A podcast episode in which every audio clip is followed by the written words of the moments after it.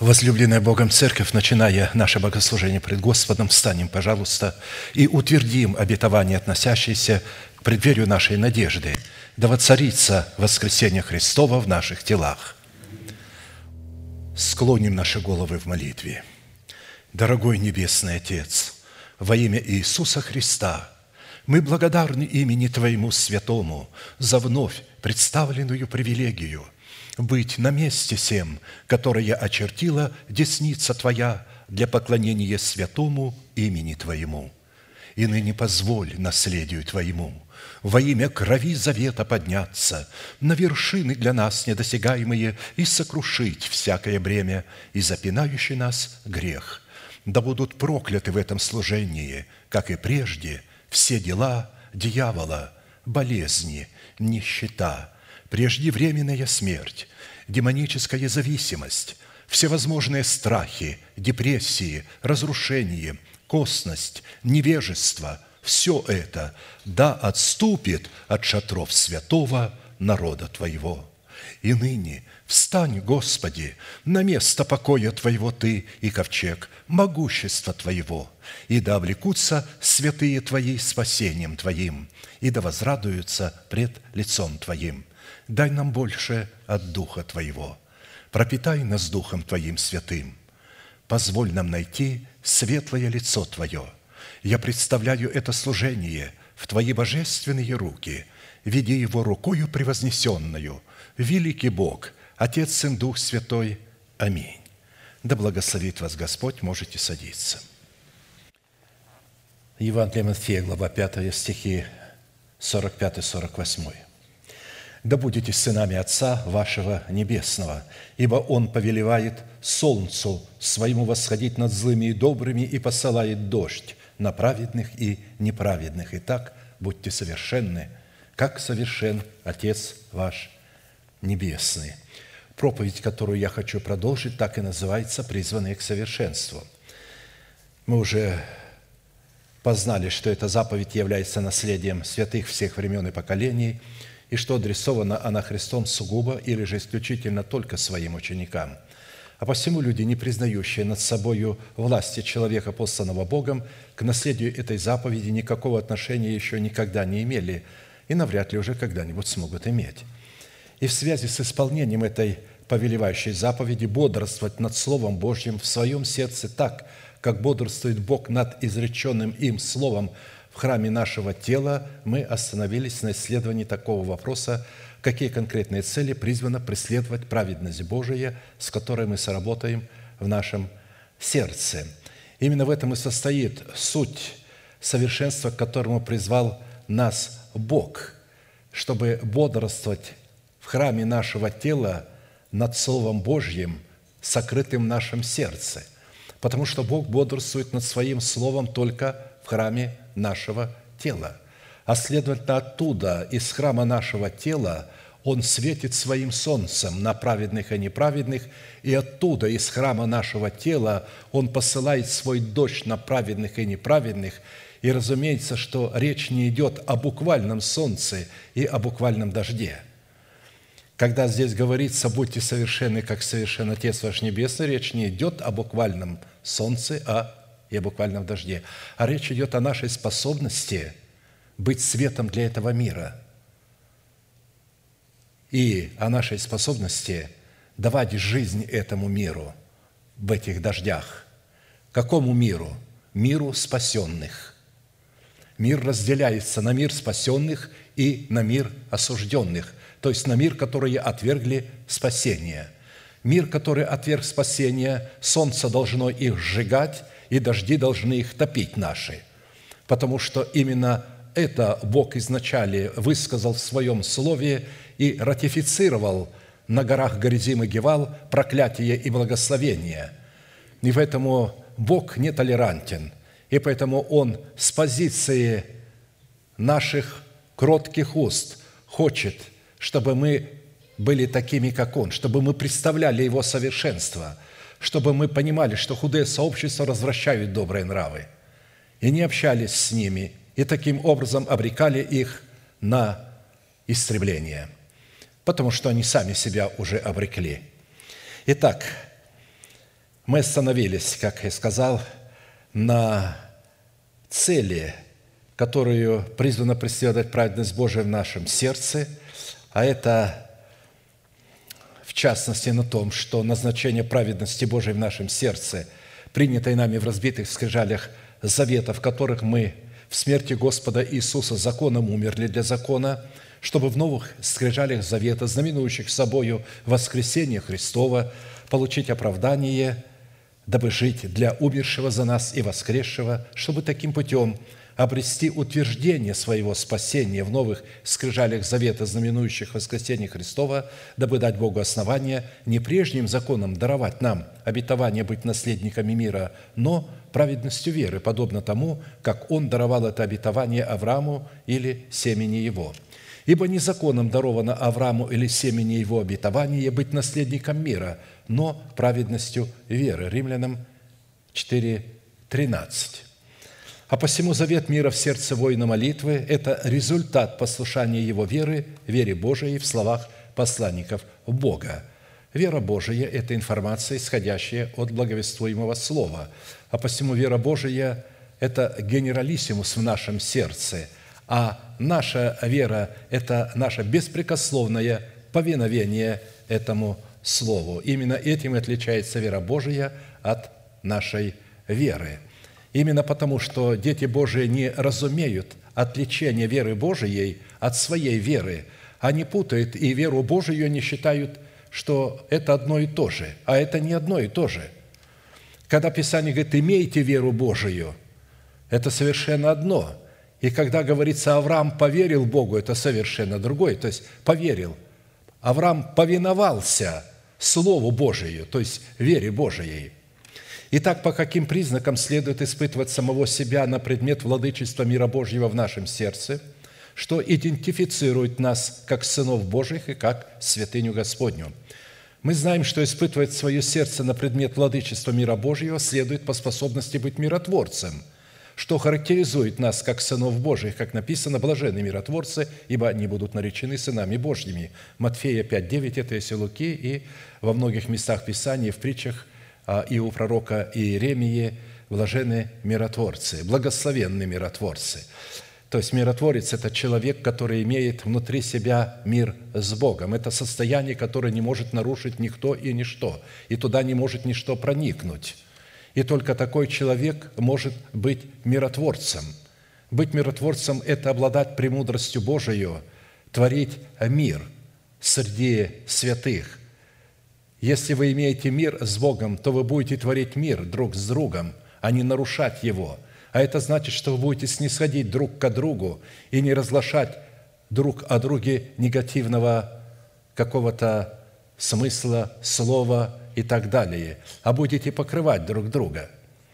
В определенном формате мы уже рассмотрели шесть признаков, по составу которых нам следует судить и испытывать самих себя на предмет того, что мы являемся сынами мира, следовательно, и сынами Божьими, и остановились на рассматривании седьмого удивительного признака – это по нашей способности облекать самого себя в святую или же в избирательную любовь Бога. Слово «избирательное» – «святая», если любовь святая, Божия, а она святая, она никак не может быть избирательная, а это означает, что никоим образом Бог не может любить всех одинаково. Он не может любить. Он не только не любит всех одинаково, а он еще и ненавидит определенных людей. Он ненавидит нечестивых людей и любит праведных людей, увлекается ими. Более же всего облекитесь в любовь. Видите, это не Бог будет нас облекать это мы будем себя облекать в любовь. А облекать мы можем себя только через слово веры, повиновение нашей веры, вере Божией. Потому что от слов своих человек оправдывается и осуждается. То есть он своими словами себя облекает или же ловит в сеть. Наши слова являются сетью. Ты опутал себя, пойман словами уст своих. То есть, если наши слова а, будут представлять волю Божию, то мы поймаем себя в сети Царства Небесного – а если наши слова будут нашим толкованием собственным, и мы будем истолковывать Писание сами по себе, то мы поймаем себя в сети лукавого, полагая, что мы поймали себя в сети Царства Небесного. Более же всего облекитесь в любовь, которая есть совокупность совершенства. А это значит, мы должны знать совершенные слова, которые отвечают требованиям установленного Богом закона, чтобы исповедовать его как веру своего сердца, как собственность свою и облекать себя в них. И да владычествует, и только тогда будет владычествовать в сердцах ваших мир Божий, которому вы призваны в одном теле, и будьте дружелюбны». Вы знаете, а, а, друзья снисходят друг к другу во многом. Они не, не сходят ко всякому. Им говорят, почему ты вот не обиделся вот на слово этого человека, а здесь ты... А он говорит, а он мой друг. Поэтому я и не обиделся. Я знаю, что он имеет в виду под этим словом. Хотя он говорит это слово, но я знаю его сердце, его отношение ко мне. А вас я не знаю. Поэтому разница есть.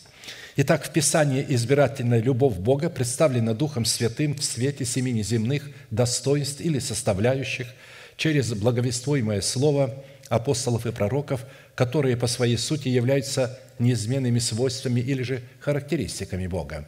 Это характер Бога, свойство божественного характера, которому мы должны научиться и который мы должны взрастить в своем сердце, потому что он в нас есть, в семени, мы родились от этого семени, но это семя надо взрастить, чтобы быть похожим на своего Отца.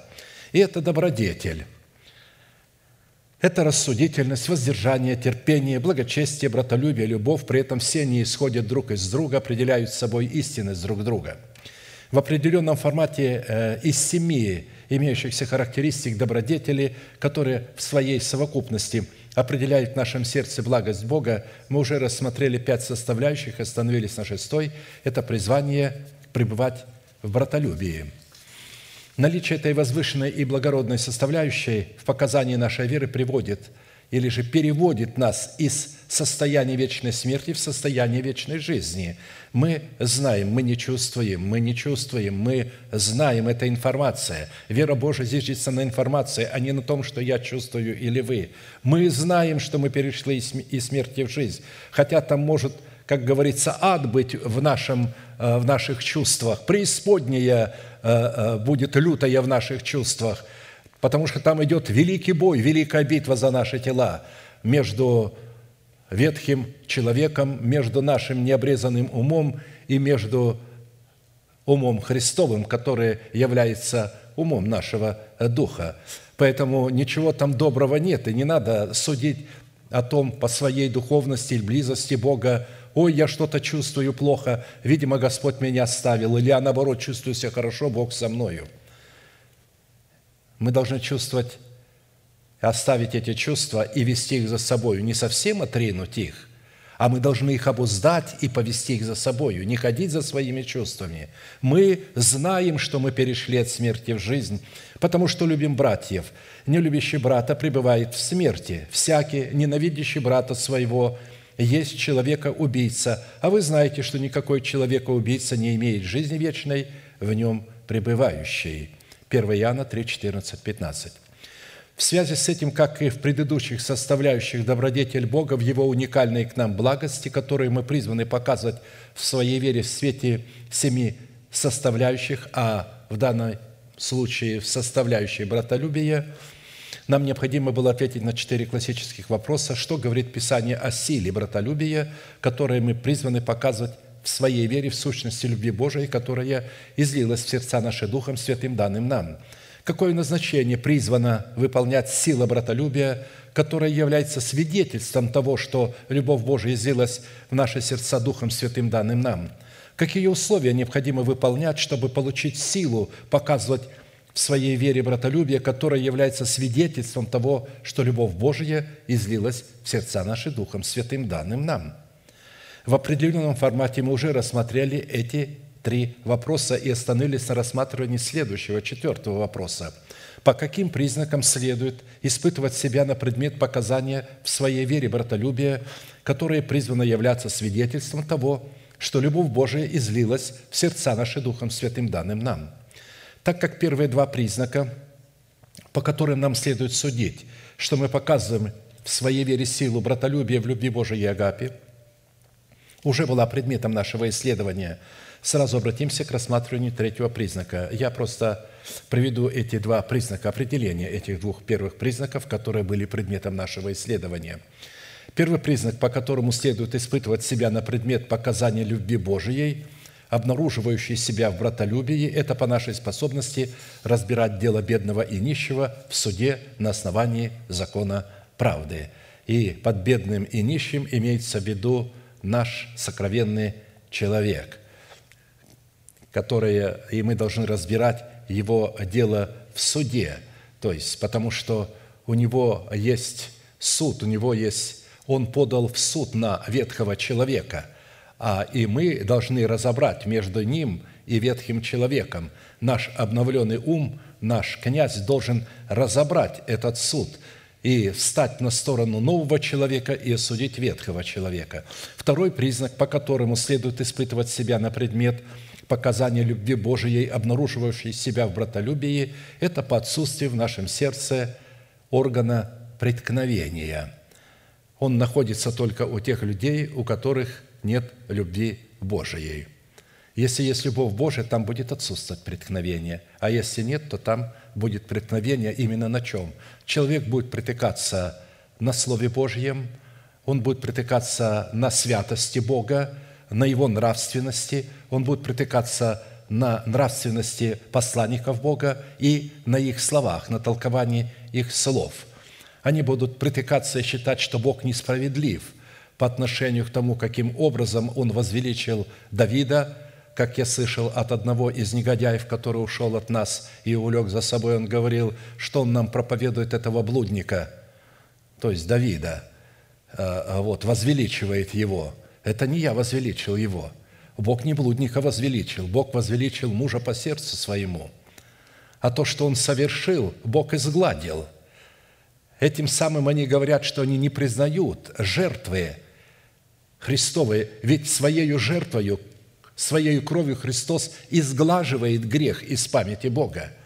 Когда праведник падает, он остается праведником. Он в ужасе бежит к Богу, исповедует свой грех перед помазанником Господним, и Бог изглаживает его грех из своей памяти.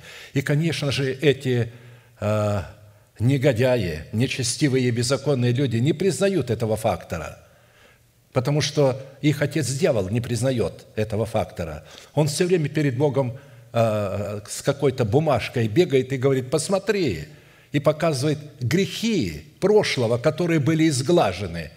А Господь смотрит, что мы будем говорить в это время. Потому что, когда Он показывает Богу, в это время мы это слышим. Это идет обвинение. В это время и Он и нам показывает, и говорит, а ты помнишь? И тогда мы говорим, жив Господь, перед которым я стою – я оправдан кровью завета вечного. Бог изгладил мои грехи, и их нет пред лицом Божьим. Отойди от меня, сатана. Бог радуется, потому что Бог со своей стороны уже это сделал и заложил это в Слове Своем. И когда мы это Слово сокрыли в своем сердце, то теперь уже от нас зависит, когда приходит вот эта мысль, а ты помнишь? Ничего не помню. Не потому, что я забыл – а потому что Бог изгладил, его нет. И когда Дух Святой открывает перед дьяволом, посмотри, в моей книге нету этого греха. Это в твоей книге есть дьявол, а в моей нет. Итак, третий признак, по которому следует испытывать себя на предмет показания любви Божией, который обнаруживает себя в силе братолюбия, это по сотрудничеству нашего разума, обновленного духом нашего ума, с премудростью Бога. Я премудрость обитаю с разумом и ищу рассудительного знания. Любящих меня я люблю, и ищущие меня найдут меня. Притчи 8, 12, 17. Видите, тот, кто ищет премудрость Бога в вере Божией, в словах посланников Бога, он ее найдет – и тот, кто любит это слово и склоняет свое ухо, и отвергает свою волю в пользу исполнения воли Божией, того притчи говорят, что того я люблю, и тот, кто меня ищет, найдет меня. Итак, премудрость Бога в формате страха Господня, которое содержится в нашем добром сердце в истине начальствующего учения Христова и в лице Святого Духа, открывающего истину в сердце, может обитать с нашим разумом только при условии, когда наш разум с силой воскресения Христова обновлен духом нашего ума, что делает его способным рассуждать над истиной, сокрытой в сердце, и сверять эту истину с истиной Слова Божия – и для этой цели нам необходимо иметь в своем сердце определение премудрости Божией, чтобы мы могли отличать ее от мудрости земной, душевной и бесовской.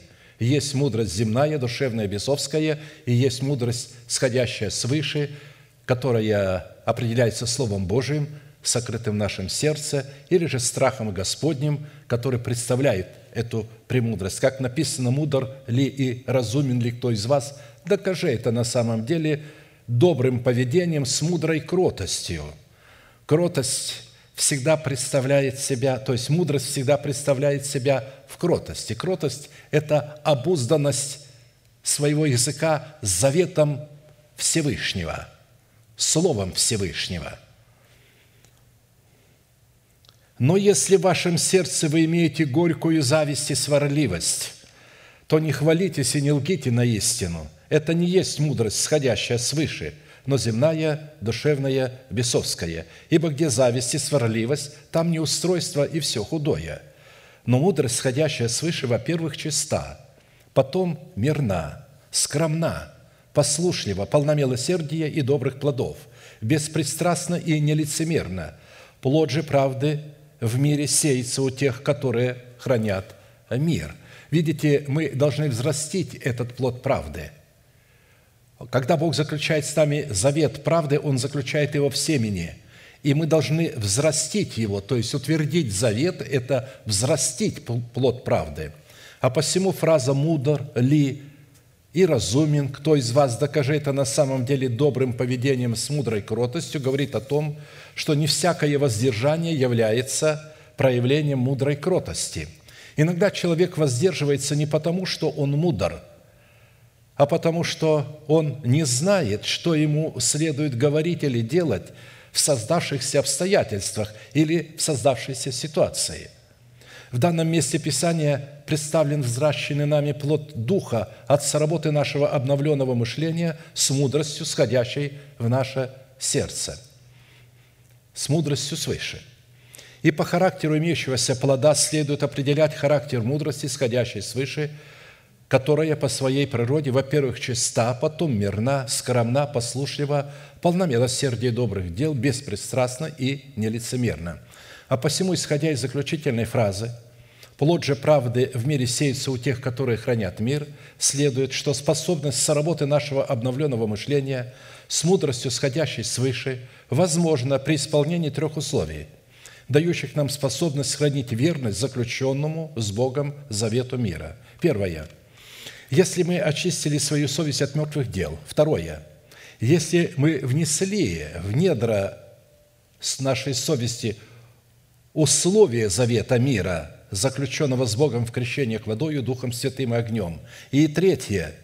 Если сохраняем верность заключенному с Богом завету мира. Именно исполнение этих трех условий делает почву нашего сердца способной – как принимать семя правды, так и взращивать это семя плод правды в показании в своей вере любви Божией, которая будет обнаруживать себя в силе братолюбия. Когда наша совесть посредством нашей соработы или же посредством соработы нашего обновленного мышления с мудростью, сходящей свыше, очищена от мертвых дел, и в ее недрах установлен завет мира с Богом, наш обновленный разум получает способность облекаться в полномочия мудрого царя – которому предстоит очистить наше тело от нечестивых мыслей и желаний плоти, чтобы приготовить наше тело к обличению воскресения Христова в лице нашего нового человека. Мудрый царь вывеет нечестивых и обратит на них колесо. Притчи 20, 26. При рассматривании своего разума, обновленного духом нашего ума в достоинстве мудрого царя, следует иметь в виду, что существует довольно многочисленная прослойка людей в среде народа Божия, у которых разумные способности не обновлены духом их ума и определяются Писанием глупым царем. Есть мудрые цари, есть глупые цари. Кстати, таковым глупым царем был Саул, который, в отличие от мудрого царя Давида, отказался обновлять свое мышление духом своего ума, чтобы Бог мог получить основание утвердить его царем. Писание констатирует, что от глупого царя, представляющего наш разум – который не обновлен духом нашего ума, наша земля в достоинстве нашего тела трясется и не может его носить. От трех трясется земля, четырех она не может носить. То есть наше тело содрогается от этого. Раба, когда он делается царем. Глупого, когда он досыта ест хлеб. Позорную женщину, когда она выходит замуж. И служанку, когда она занимает место госпожи своей. Притча 30, 31, 23. Во-первых, разум Саула был рабом греха и находился в полной зависимости от ветхого человека, живущего в его теле, когда Бог через Самуила помазал его в царя над Израилем. Израиль отверг над собой власть Самуила как царя, представляющего для них власть Бога. В силу этого фактора Бог дал им в гневе своем в цари Саула, а затем отнял его в негодовании своем, так как земля не могла носить такого царя.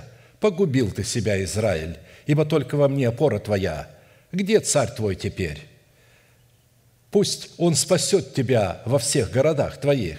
Где судьи твои, о которых ты говорил, дай нам царя и начальников? И я дал тебя, и я дал тебе царя во гневе моем и отнял в негодовании моем. Осия 13, 9, 11. Чтобы показать и показывать в своей вере силу братолюбия – отношения между Богом и рожденным от Бога человеком должны быть поставлены в зависимость от показания своей любви к Богу.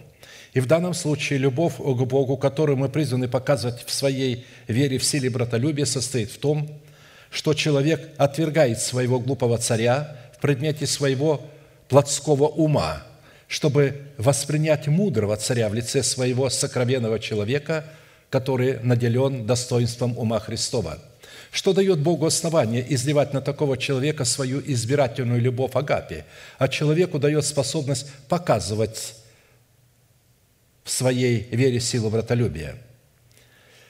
Во-вторых, земля трясется и не может носить раба в достоинстве глупого царя, когда он досыта есть хлеб.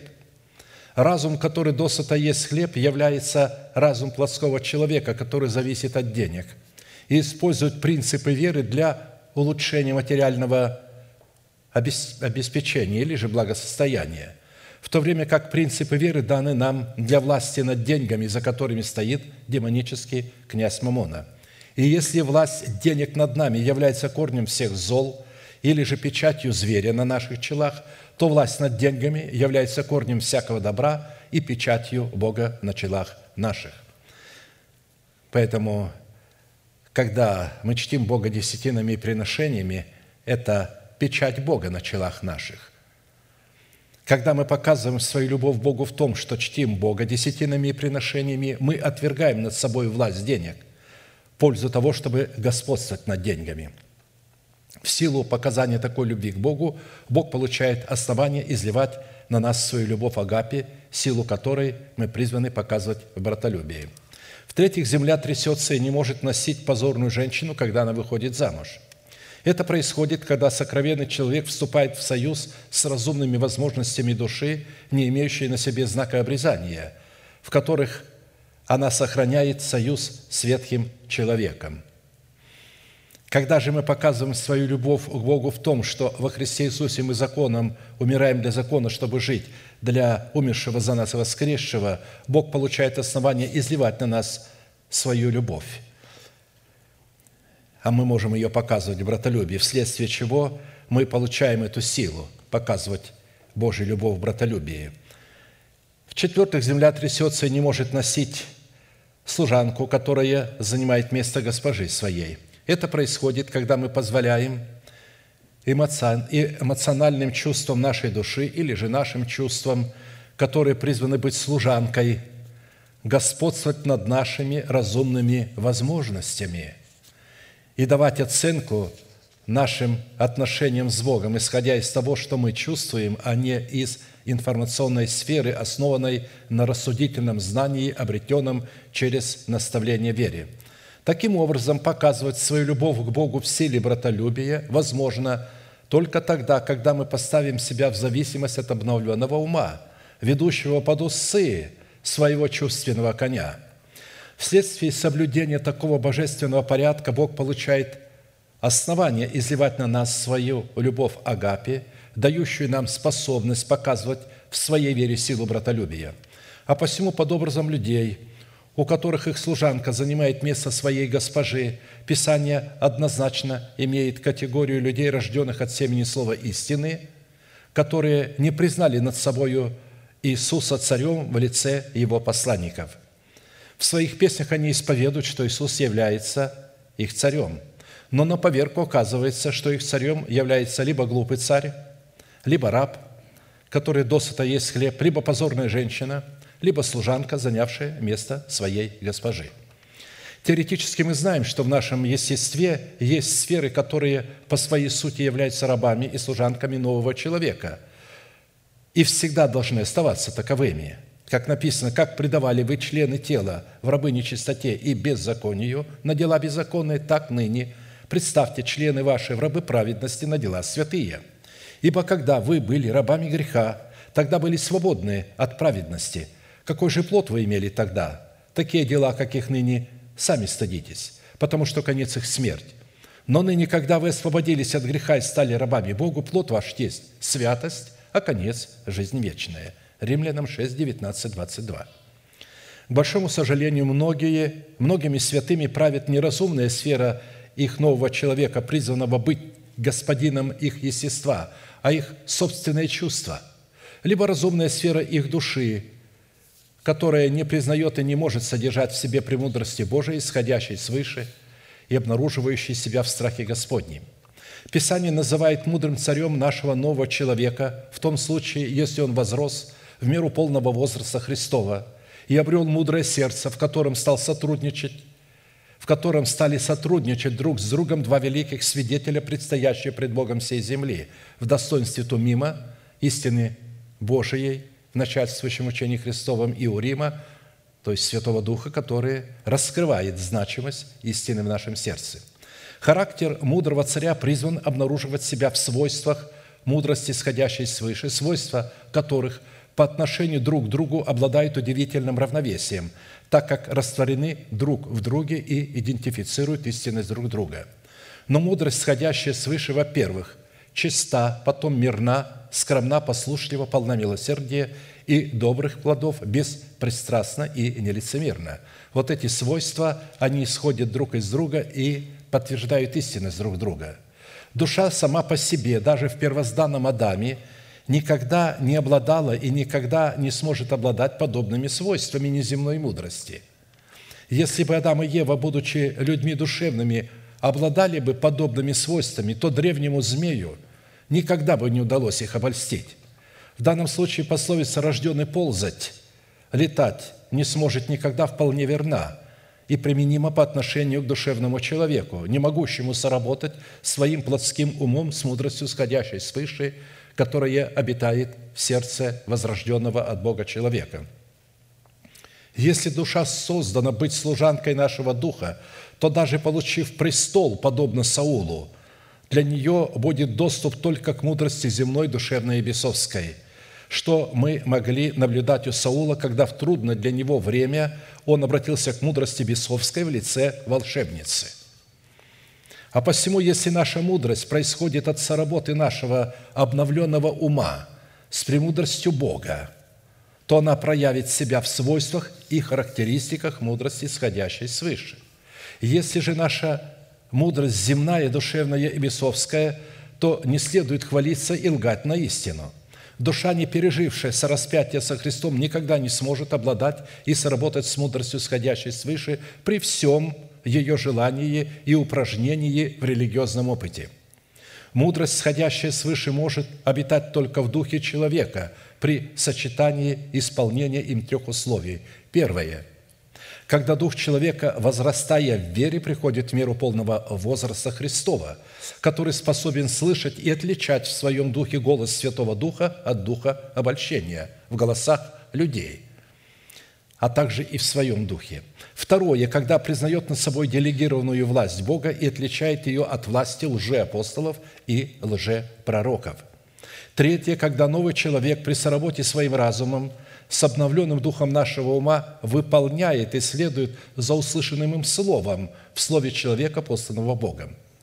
Исходя из откровения Писания, делегированной властью Бога для человека является свойство нашего духа – который пришел в меру полного возраста Христова в повиновении всякому человеческому начальству в границах заповедей Господних. Если все эти компоненты не могут плодотворно сотрудничать друг с другом и уживаться друг с другом, то это означает, что мы еще не возросли в меру полного возраста Христова и не способны сотрудничать с мудростью, сходящей свыше. Только при мудром царе все эти компоненты сольются в абсолютной гармонии и полном равновесии. Если человек не понимает голоса своего духа и не может разговаривать с ним из-за того, что надеется на голос своего разума, на голос своего религиозного или жизненного опыта, на свою ученость, на свои сны и видения, он никогда не достигнет желаемой гармонии этих компонентов – Люди, которые начинают надеяться на свои сны и на свои видения, рано или поздно оставят наше служение. Следует никогда не забывать, если наши сны и наши видения не могут быть проверенными Словом Божиим и не получают подтверждения как в нашем духе, так и в словах человека, поставленного над нами Богом в лице нашего пастора, то это означает, что мы неправильно развиваем свой дух – при правильном порядке и развитии нашего духа, когда мы обращаемся к откровениям Святого Духа в каких-либо затрудняющих нас вопросах и начинаем размышлять о них, согласовывая их с Писанием, то из нашего духа будет приходить в наш разум правильный ответ, который мы можем испытать и проверить на достоверность источника. Исходя из констатации Писания, Святой Дух приготовил возможность такого развития отношений человека с Богом – для всех своих детей. Он желает, чтобы мы отвергли в нашем естестве глупого царя и воцарили на престоле своего сердца мудрого царя, который бы мог вывеять все нечестивое и пустил бы против него молотильное колесо. Как написано, преклоните ухо и послушайте моего голоса, будьте внимательны и выслушайте речь мою. Всегда ли земледелец пашет для посева, бороздит и боронит землю свою? Нет. Когда уравняет поверхность ее, он сеет чернуху или рассылает, рассыпает тмин, или разбрасывает пшеницу рядами, и ячмень в определенном месте, и полбу рядом с ним. И такому порядку учит его Бог его. Он наставляет его – Ибо не молотят чернухи катком зубчатым, и колес молотильных не катают под мину, но палкою выколачивают чернуху и тмин палкою. Зерновый хлеб вымолачивают, но не разбивают его. И водят по нему молотильными, молотильные колеса с конями их, но не растирают его. И это происходит от Господа Саваофа. Дивны судьбы его, велика премудрость его. Исайя 28, 23, 29. Пророк Исаия восхищается премудростью Бога, явленной в молотильном колесе мудрого царя, который пускает его в действие, чтобы вывеять нечестивые помыслы и отделить мекину от чистого зерна в своем теле путем отделения чистого от нечистого и святое от несвятого. Наш возрожденный от Бога Дух – это чистое зерно – а шелуха – это нераспятая природа нашей души с ее амбициями, с ее национальной культурой, религиозным опытом и привычками. Молотильное колесо, как и веянная лопата, являются орудием освящения, которое включает в себя сотрудничество Тумима и Урима в нашем духе. И таким колесом может обладать только тот человек, который вошел тесными вратами – или же обнаружил на поле своего тела драгоценную жемчужину в достоинстве обетования – призванного воздвигнуть в нашем теле нетленную державу жизни и, продав все, что имел, заплатил за покупку этого поля. Только посредством обладания таким молотильным колесом мы можем вывеять нераспятую душу души из своего тела, которое тесно связано с проклятием родового кода, переданного нам через греховную жизнь наших отцов – Мудрый царь пустит против этой суетной природы молотильное колесо и вывеет эту суетную природу из своего тела, чтобы очистить его от всякой скверны, живущего в нас греха. При этом следует учитывать, что речь идет не только об очищении отдельного человека, но и об очищении всего избранного Богом остатка, о котором Иоанн Креститель сказал – Увидев же Иоанн многих фарисеев и садукеев, идущих к нему креститься, сказал им, «Порождение ехиднины, кто внушил вам бежать от будущего гнева?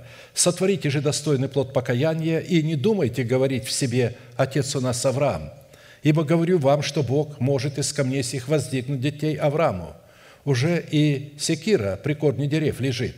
Всякое дерево, не приносящее доброго плода, срубают и бросают в огонь. Я крещу вас в воде в покаяние, но идущий за мною сильнее меня. Я недостоин понести обувь его. Он будет крестить вас Духом Святым и огнем.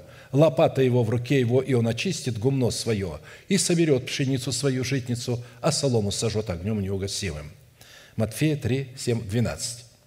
В 10 главе книги пророка Иезекиилия молотильное колесо мудрого царя представлено в достоинстве огненных колес, исполненных очей внутри и снаружи, что является определением сотрудничества Тумима и Урима.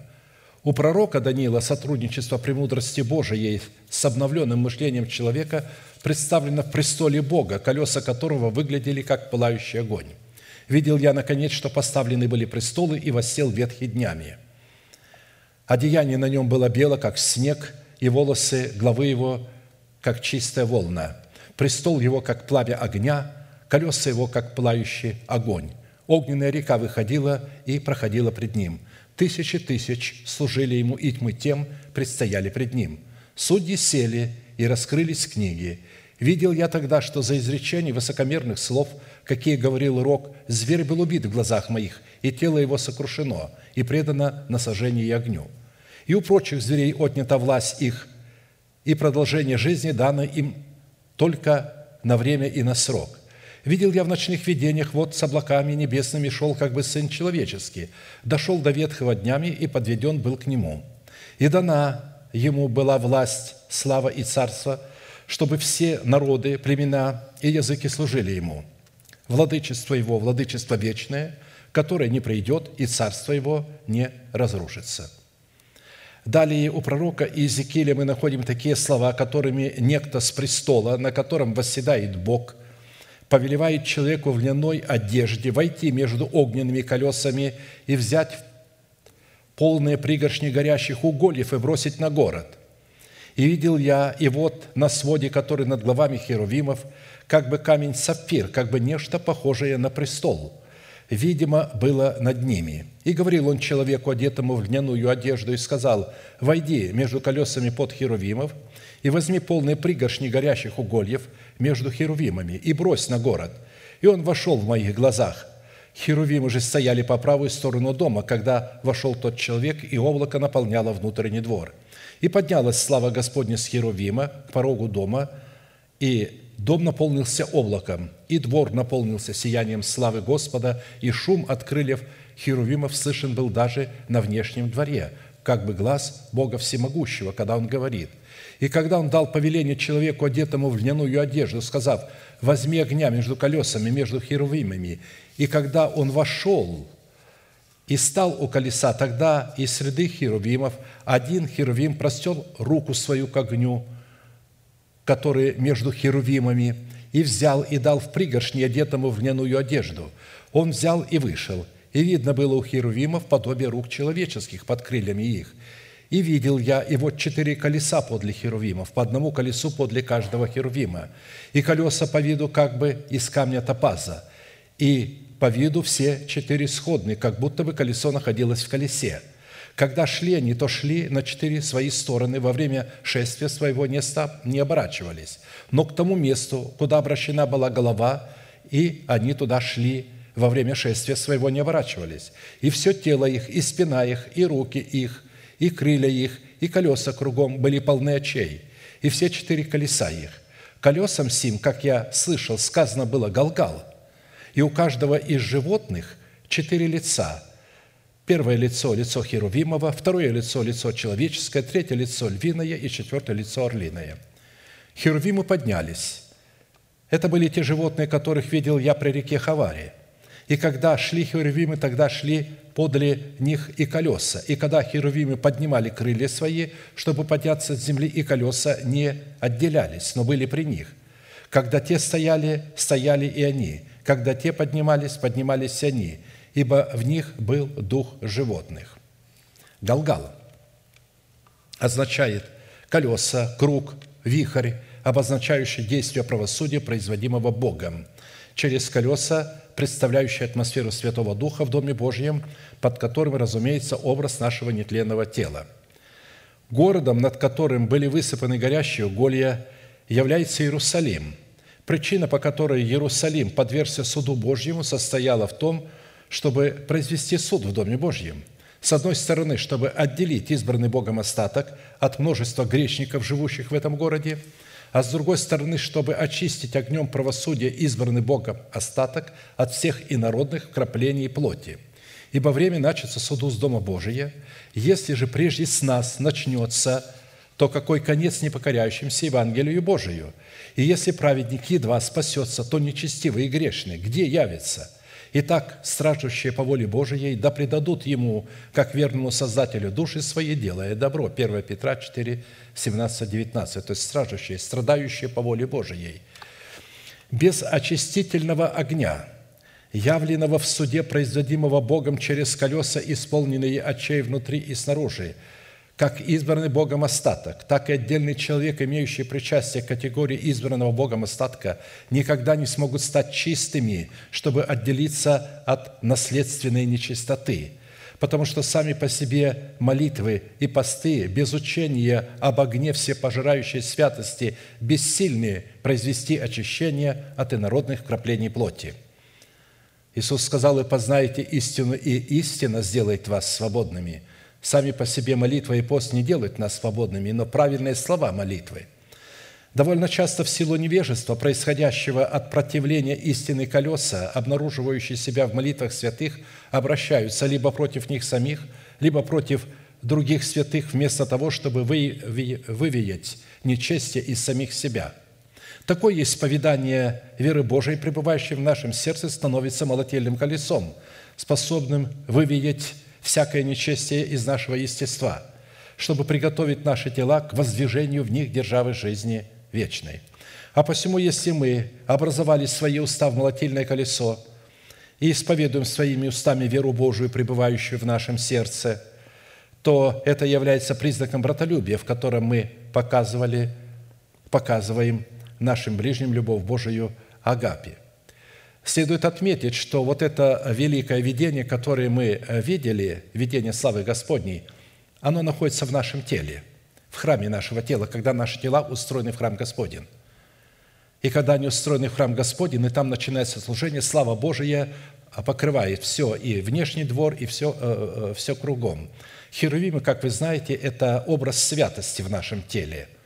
Образ святости – и эти пригоршни, э, значит, которые они набирают угли, это как раз есть те молитвенные слова, которые мы исповедуем, очищая себя от всяких э, таких человеческих вкраплений. Потому что когда мы принимаем Слово Божие, то обязательно оно каким-то образом смешивается с вкраплениями плоти – Слово Божие чистое само по себе, но почему написано, оно должно очищаться семь раз в горниле и переплавлено? Да потому, чтобы мы отделили его от нашего плотского мышления, не смешивали его, чтобы не создавали внутри себя Вавилон. Четвертый признак, по которому следует испытывать себя на предмет показания любви Божией, обнаруживающий себя в братолюбии, это по предмету того, чем мы хвалимся – Потому что то, чем мы хвалимся, является нашим упованием, нашим наследием и нашим поклонением.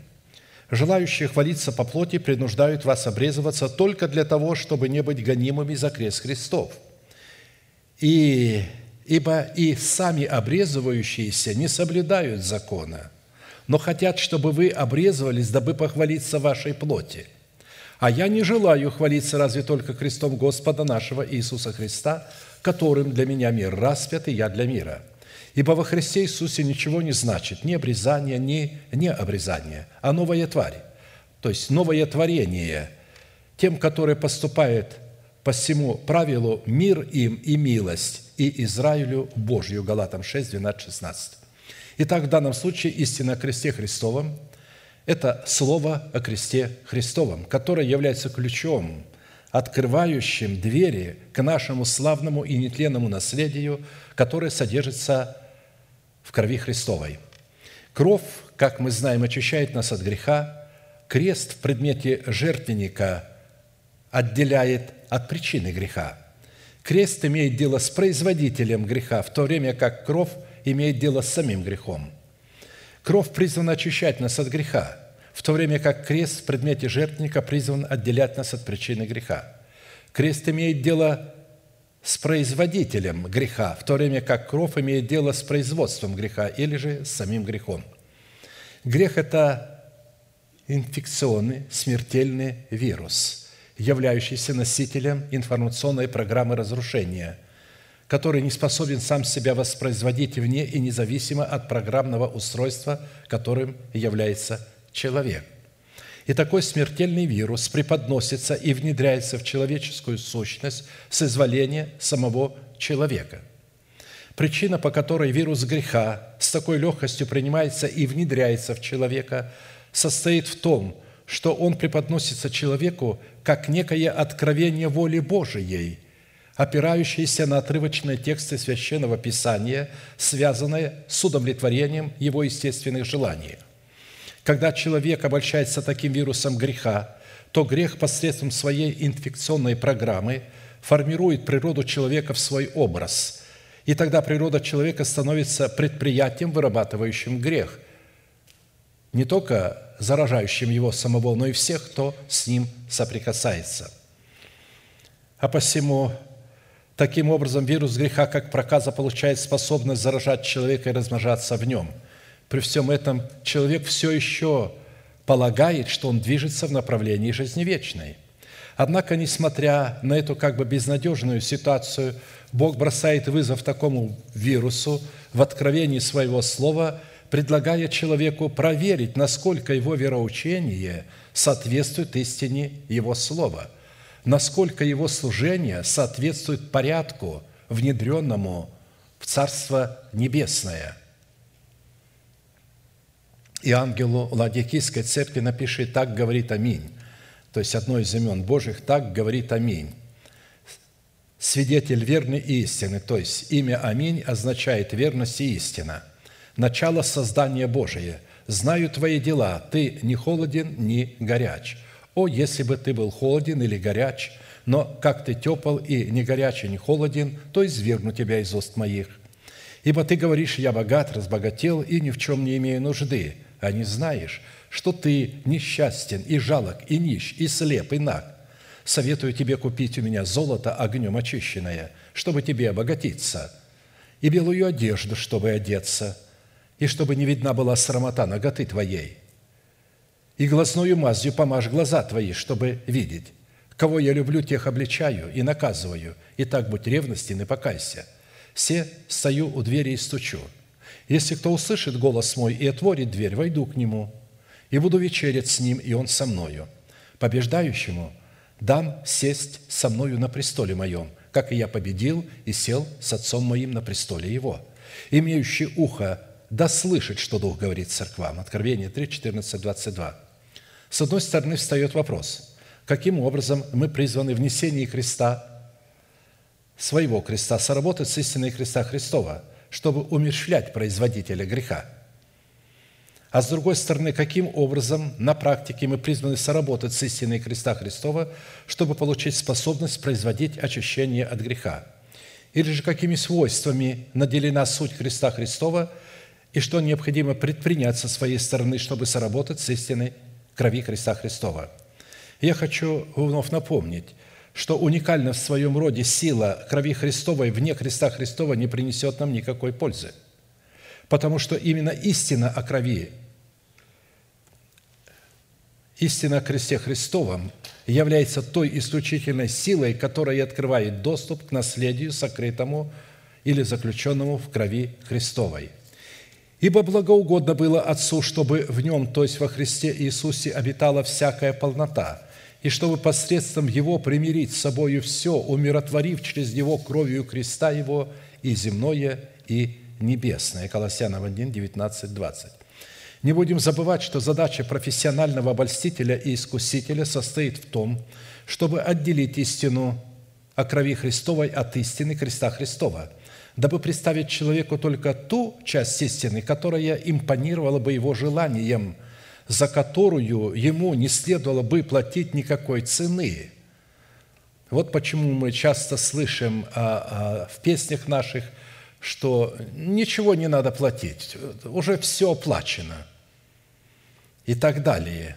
С одной стороны, Бог оплатил – а, но нужно со стороны человека, чтобы принять эту цену. А человек не принимает, он начинает еще что-то делать. Вот почему истина о кресте или истина крови Христовой вне креста Христова предстает такой заманчивой, увлекающей и соблазнительной, потому что она урезана – и представлена вне истины креста Христова. И роль человека в реализации истины о крови Христова – это просто роль иждивенца, которая сводится к тому, чтобы удовлетворять все возникающее желание человека. В такой интерпретации просто не остается места для выполнения желаний и интересов Бога, так как Бог и Его истина подвергаются экспансивной эксплуатации исключительно в интересах плоти – но на самом деле это далеко не так. Пролитие крови Христовой в первую очередь призвано было удовлетворить требования святости Божией, а не желание человека, так как эта кровь носилась в первую очередь пред лице Бога. И только затем, при соработе человека с Богом в области креста Христова, эта кровь могла бы восполнить потребности человека. Нам уже достаточно хорошо известно, что в соработе с Богом всегда четко распределены роли как одной, так и другой стороны. При этом Бог всегда выступает в роли помощника, что на практике означает, что Бог никогда не будет совершать за нас выбора и никогда не будет решать за нас без нас. И только когда мы делаем правильный выбор и, соответственно, на нашему правильному выбору правильное решение, Он немедленно посылает нам свою помощь в предмете своего откровения – и, подозвав народ с учениками своими, сказал, «Кто хочет идти за Мною, отверни себя и возьми крест свой и следуй за Мною. Ибо кто хочет душу свою сберечь, тот потеряет ее, а кто потеряет душу свою ради Меня и Евангелия, тот сбережет ее». Марка 8, 34, 35. Обратите внимание – в этом месте мы явно встречаемся с нашей ролью и с нашими возможностями, выраженными в несении своего креста, что позволяет нам следовать за Иисусом или сработать с истиной креста Христова. Другими словами говоря, несение своего креста открывает доступ к удивительной и уникальной силе, заключенной в истине креста Христова. «Ибо Христос послал меня не крестить, а благовествовать, не в премудрости слова, чтобы не упразднить креста Христова, ибо слово о кресте для погибающих и родство есть, а для нас, спасаемых, сила Божия». 1 Коринфянам 1, 17, 18. Итак, согласно данной констатации, следование за Христом налегке, без несения своего креста и или без работы своим крестом, с крестом Христовым, напрасная трата времени и жизни. И если крест Христов – это призвание Христа, выраженное в Его обязанностях и в Его ответственности, так в несении своего креста у Христа заключалась совершенно воля Отца и цель, ради которой Отец послал Сына Своего в этот мир, то наш крест – это наше призвание, выраженное в наших обязанностях или нашей ответственности. И для того, чтобы выполнять наши обязанности, необходимо одно условие – отвергнуть себя или отрешиться от всего. И если у Сына Божьего крест состоял в том, чтобы потерять свою жизнь, чтобы передать и взять нашу жизнь греховную, а нам передать свою безгрешную жизнь, то мы э, в несении своего креста теряем свою жизнь, которую унаследовали от наших отцов, и обретаем Его жизнь. Мы не можем просто так обрести жизнь Христа, если мы не потеряем своей жизни, которую мы приняли в генетическом коде вот этого семени, о котором Давид сказал, «В беззаконии зачат, и во грехе родила меня мать моя». Но потом он дальше пишет, «Окропи меня и сопом, и буду чист, буду белее снега». Иссоп – это наш язык, исповедующий Слово Божие, сокрытое в нашем сердце. Мы принимаем Слово Божие об оправдании, но в это же время наша душа остается все той же, тело все тем же, и ветхий человек все тем же. И вот теперь нужно это слово, сокрытое в сердце, начать исповедовать своим языком. Это означает «окропи меня иссопом». Если раньше иссопом э, человека окроплял священник, то сегодня этим иссопом окропляют нас две личности. Это наш язык и человек, который призван Богом прощать грехи и отпускать грехи.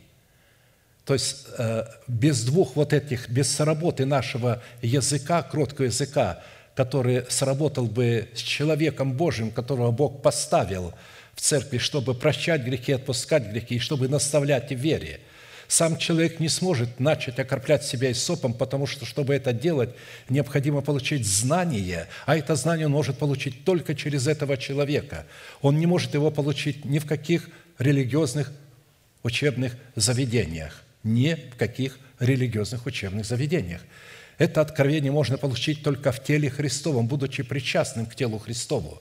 Даже когда вы сидите в собрании и слышите это слово, вы можете не принадлежать к этому собранию, хотя, э, то есть, являетесь членом его по той простой причине, что вы отказываетесь умереть для своего народа, для дома своего отца или расливающих вожделений души.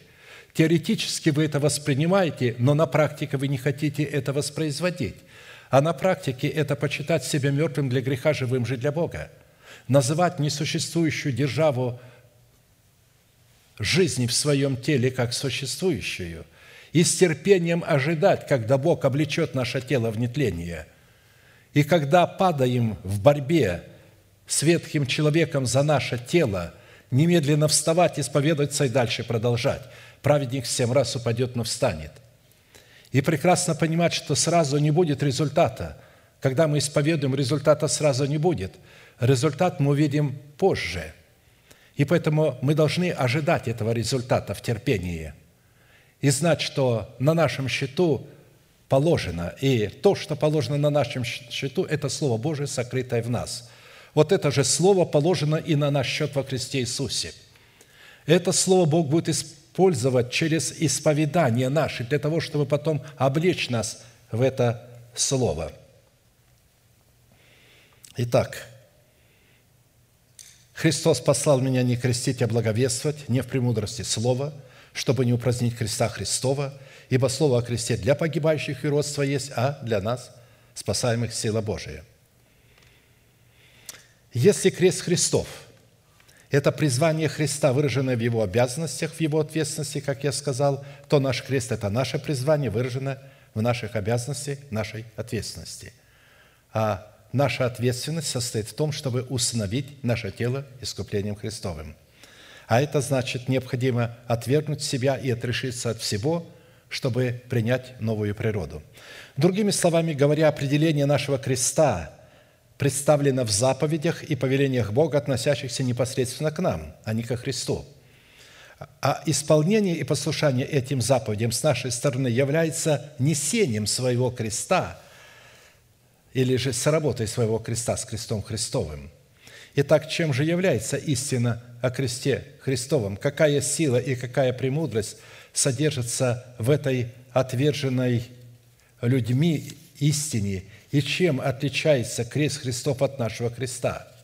Мы знаем, что в буквальном смысле слова крест – это орудие смертной казни или высшая мера наказания – которую практиковали в древнем мире и в частности у израильтян, которая впоследствии была позаимствована и узаконена римским правосудием для рабов и всех тех, кто не являлся гражданином Рима.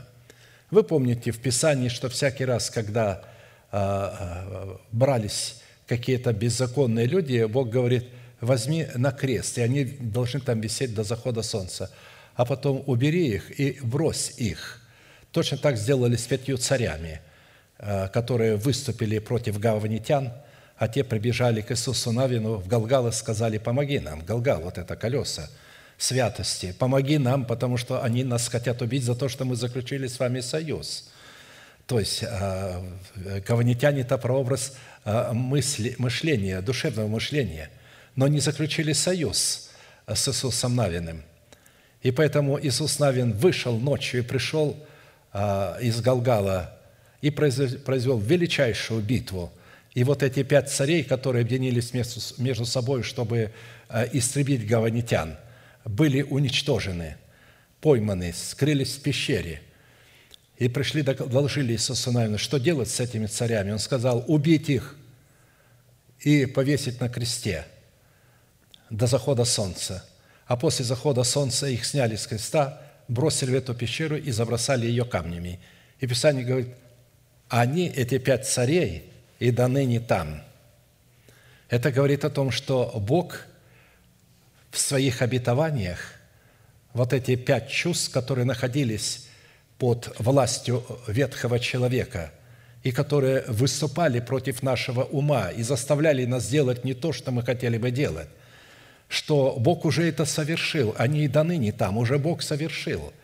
Наша задача – исповедовать своими устами, только тогда, когда вы начнете исповедовать, у вас появится сила терпеть, переносить. Вы будете знать, что вы должны это переносить, и что это привилегия, что она дается только тем, кто бросил вызов ветхому человеку. Пока человек не бросил вызов своему ветхому началу, своему генетическому началу, ничего подобного он не будет чувствовать. Наоборот, как я говорил, его ветхая натура облечется в одеяние святости и будет помогать ему освящаться, а, служить Богу, молиться, проповедовать, петь и жертвовать. Вот что она будет делать. Почему? Потому что, а, когда она это делает, ведь человек не нацелен на принесение Богу плода и на усыновление своего тела искуплением Христовым.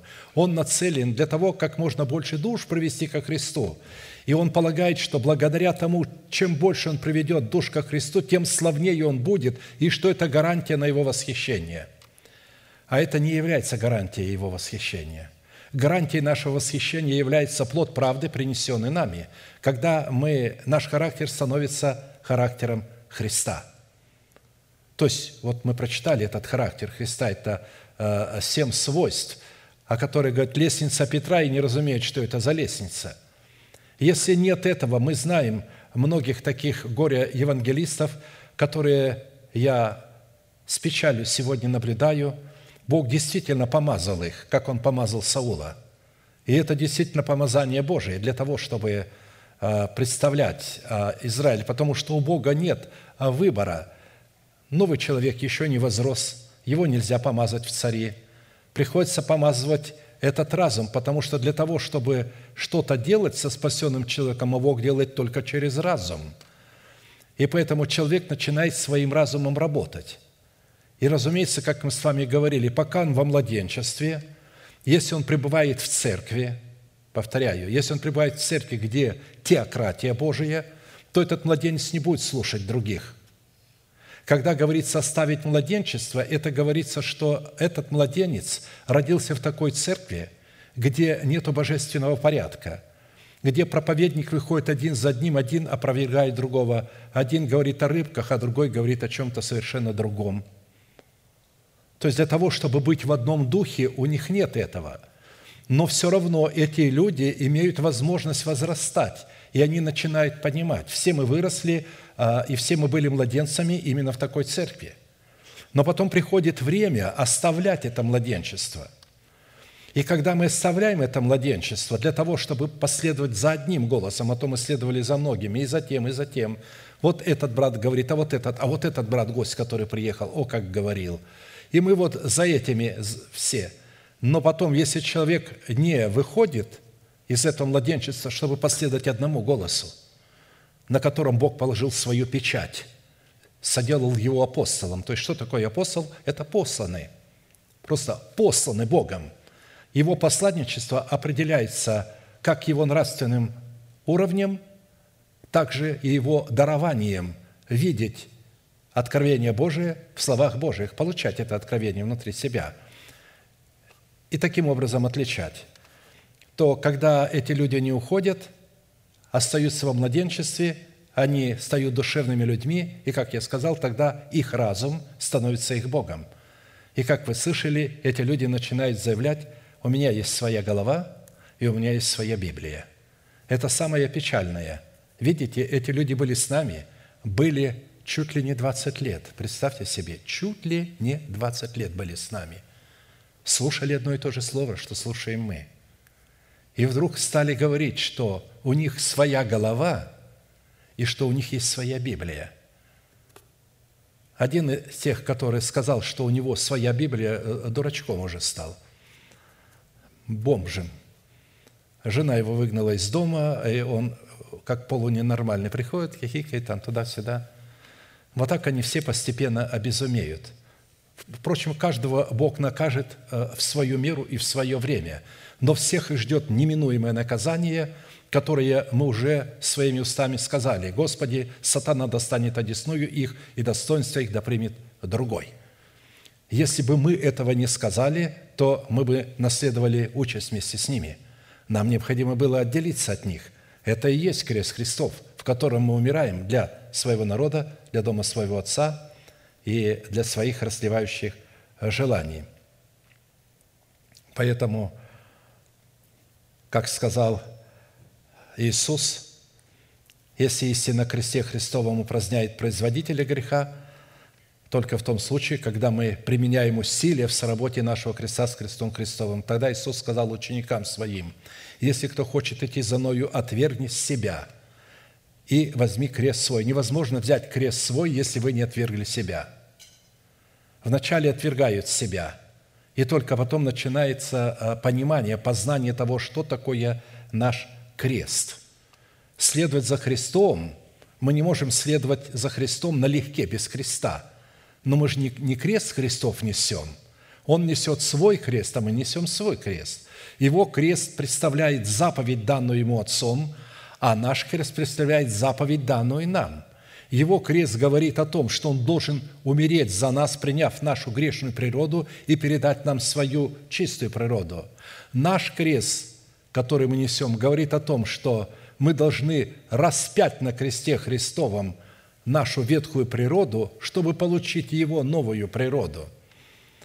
И если Он на кресте теряет общение с Отцом, мы на кресте обретаем общение с Богом. Он теряет силу на кресте, а мы обретаем силу. Павел говорит, для меня это сила.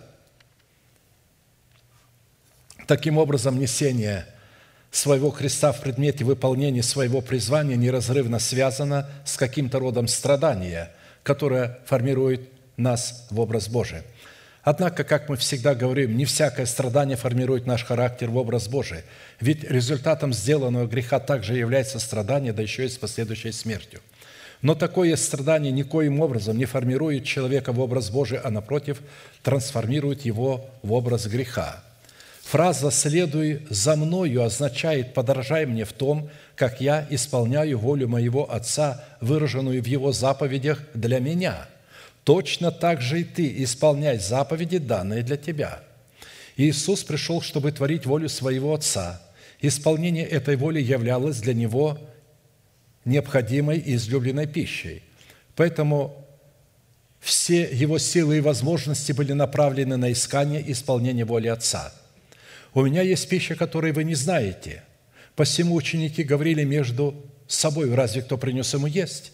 Иисус говорит им, моя пища есть творить волю пославшего меня и совершать дело его. Воля Отца для Сына заключалась, еще раз повторяю, в том, что Он должен был на кресте размежеваться с человеком своими судьбами, то есть Ему передать свою судьбу от человека, который принимает его на его условиях, принять его судьбу. Взять на себя грех человека и возмездие за грех, а человеку на этом же кресте дать свою праведность и наследие этой праведности. Я уверен, что вы приняли слово о кресте и слово о крови не отдельно, а как одно целое неделимое, как две разные функции, что ваши уста стали двенадцатью жемчужными воротами, через которые вы можете войти к наследию крови Христовым, которое содержится в древе жизни, приносящем плод 12 раз в году. Вы прекрасно поняли, что все откровение показывает – ваше внутреннее состояние и внутреннее состояние народа Божьего. И что суды, которые там происходят, о которых мы будем позже размышлять, это суды, которые будут начинаться с Дома Божьего, с Иерусалима, а также для того, чтобы отделить нас от нашего ветхого человека настолько, чтобы можно было бы уничтожить ветхого человека, а нас потом воздвигнуть из смерти Христа воскресения – Потому что при уничтожении ветхого человека из нашего тела наш дух и наша душа будут погружены в смерть. Иначе невозможно его отделить. Мы вместе с ним будем погружены туда. Как Самсон сказал, «Умри, душа моя, с филистимлянами». Там была Далида, его душа, там были пять владельцев филистимских его эмоции, и все были погружены. Для чего? Для того, чтобы потом восстать и получить свою душу в новом качестве. И тогда через новое качество души в обновленном уме мы сможем обновить наши тела. Тогда у Духа Святого появится эта возможность. У вас это все есть. Вы уже имеете это наследие, у вас заключено это все. Вы должны это понимать, что вы вообще-то удивительные люди, и вы наисчастливейшие люди на земле. Мало кто имеет то сокровище, которое вы имеете. Побеседуйте с людьми из других церквей. Они и духом не сыхали. И когда начнете говорить, они вас не поймут, они будут смотреть на вас с удивлением, как на еретиков. Они будут воспринимать ваши слова как кощунство. А вы имеете такое богатство, и вы знаете, что вы имеете. Поэтому близок день, близок час, когда наши тела внезапно будут изменены – из тленных в нетленные. Мы сейчас будем молиться, и все желающие бросить вызов своим страстям, похотям, страхам, обману и лжи сатаны, который говорит, у вас ничего не произойдет. Это не для вас. Не верьте ему. Это все для вас, это все ваше. Оно находится в вашем сердце. Не молчите, исповедуйте его и ожидайте явления Господа. И желаете утренней звезды, которая облечет ваши тела. Склоним наши колено, кому невозможно голову, будем молиться, и все желающие бросить вызов греху, страстям, похотям, страхам земным, приходите сюда к алтарю, мы будем молиться за вас, чтобы восстановить ваши отношения с Господом. Несмотря на то, что вы пали, вы остаетесь праведными.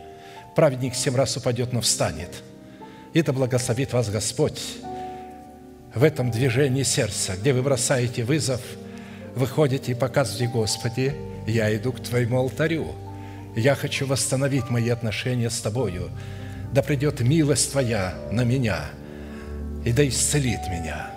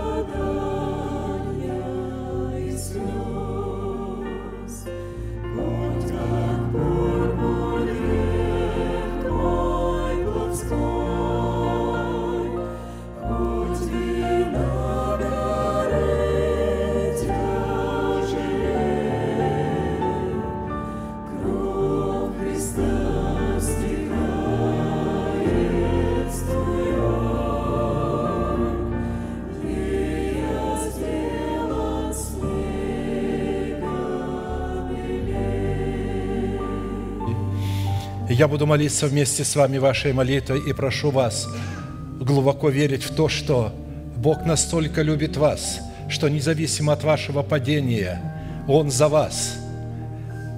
не успокоится, пока не приведет вас к полной победе, пока ваши страсти и похоти не будут под ногами вашими, пока Он не освободит вас от этих оков.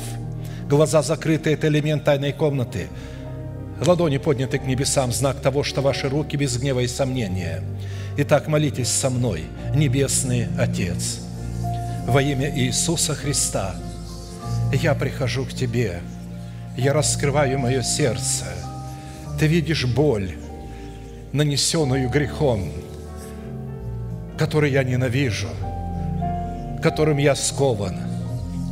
Да будут разрушены цепи греха, моих страстей и похотей, которые я ненавижу. Люблю закон Твой, уповаю на закон Твой, уповаю на милость Твою, принимаю Слово Твое, принимаю оправдание мое по вере во Христа Иисуса. И прямо сейчас – перед небом и адом, я хочу исповедовать, что согласно Твоего Слова я омыт, я очищен, я исцелен, я восстановлен, я оправдан, я спасен.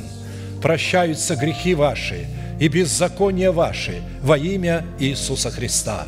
Да благословит тебя Господь, да презрит на тебя светлым лицом своим и помилует тебя и дадаст тебе мир – да падут вокруг тебя тысячи и десятки тысяч, одесную тебя, а к тебе не приблизятся. Да придут на тебя благословения гор древних и холмов вечных. Да придет все это на тебя и на потомство твое, и исполнится на тебе, и весь народ да скажет Аминь.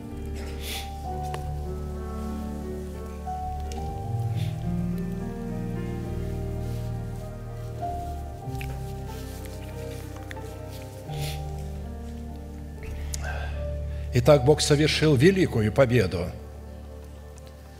Несмотря на то, что вы были в грехах, впадали в грехи, тем не менее, то слово, которое вы сокрыли в вашем сердце, дало вам возможность понять, что вы остались праведными, что вы не перестали быть детьми Божьими, что Он любит вас еще больше, чем ранее, что Ему жалко вас – он умилосердился, Он видит ваши страдания, ваши боли, и Он исцелил сейчас вас, и избавил вас, и простил вас, и оправдал вас, и изгладил память ваших грехов. Поэтому, оставляя это собрание, вы вступаете вновь в великую битву, которую вы сейчас не так ощущаете. Но как только выйдете за двери, за стены молитвенного дома, вы вновь окажетесь в этой войне – да будет Бог с вами в этой войне, и додержите вы, наконец-то, полную и окончательную победу. И да придут на вас все благословения Божии и исполнится на вас. Провозгласим наш неизменный манифест. Могущему же соблюсти нас от падения и поставить пред славою Своею непорочными в радости – единому, премудрому Богу, Спасителю нашему, через Иисуса Христа, Господа нашего. Слава и величие, сила и власть прежде всех веков, ныне и во все веки. Аминь. Служение наше закончено.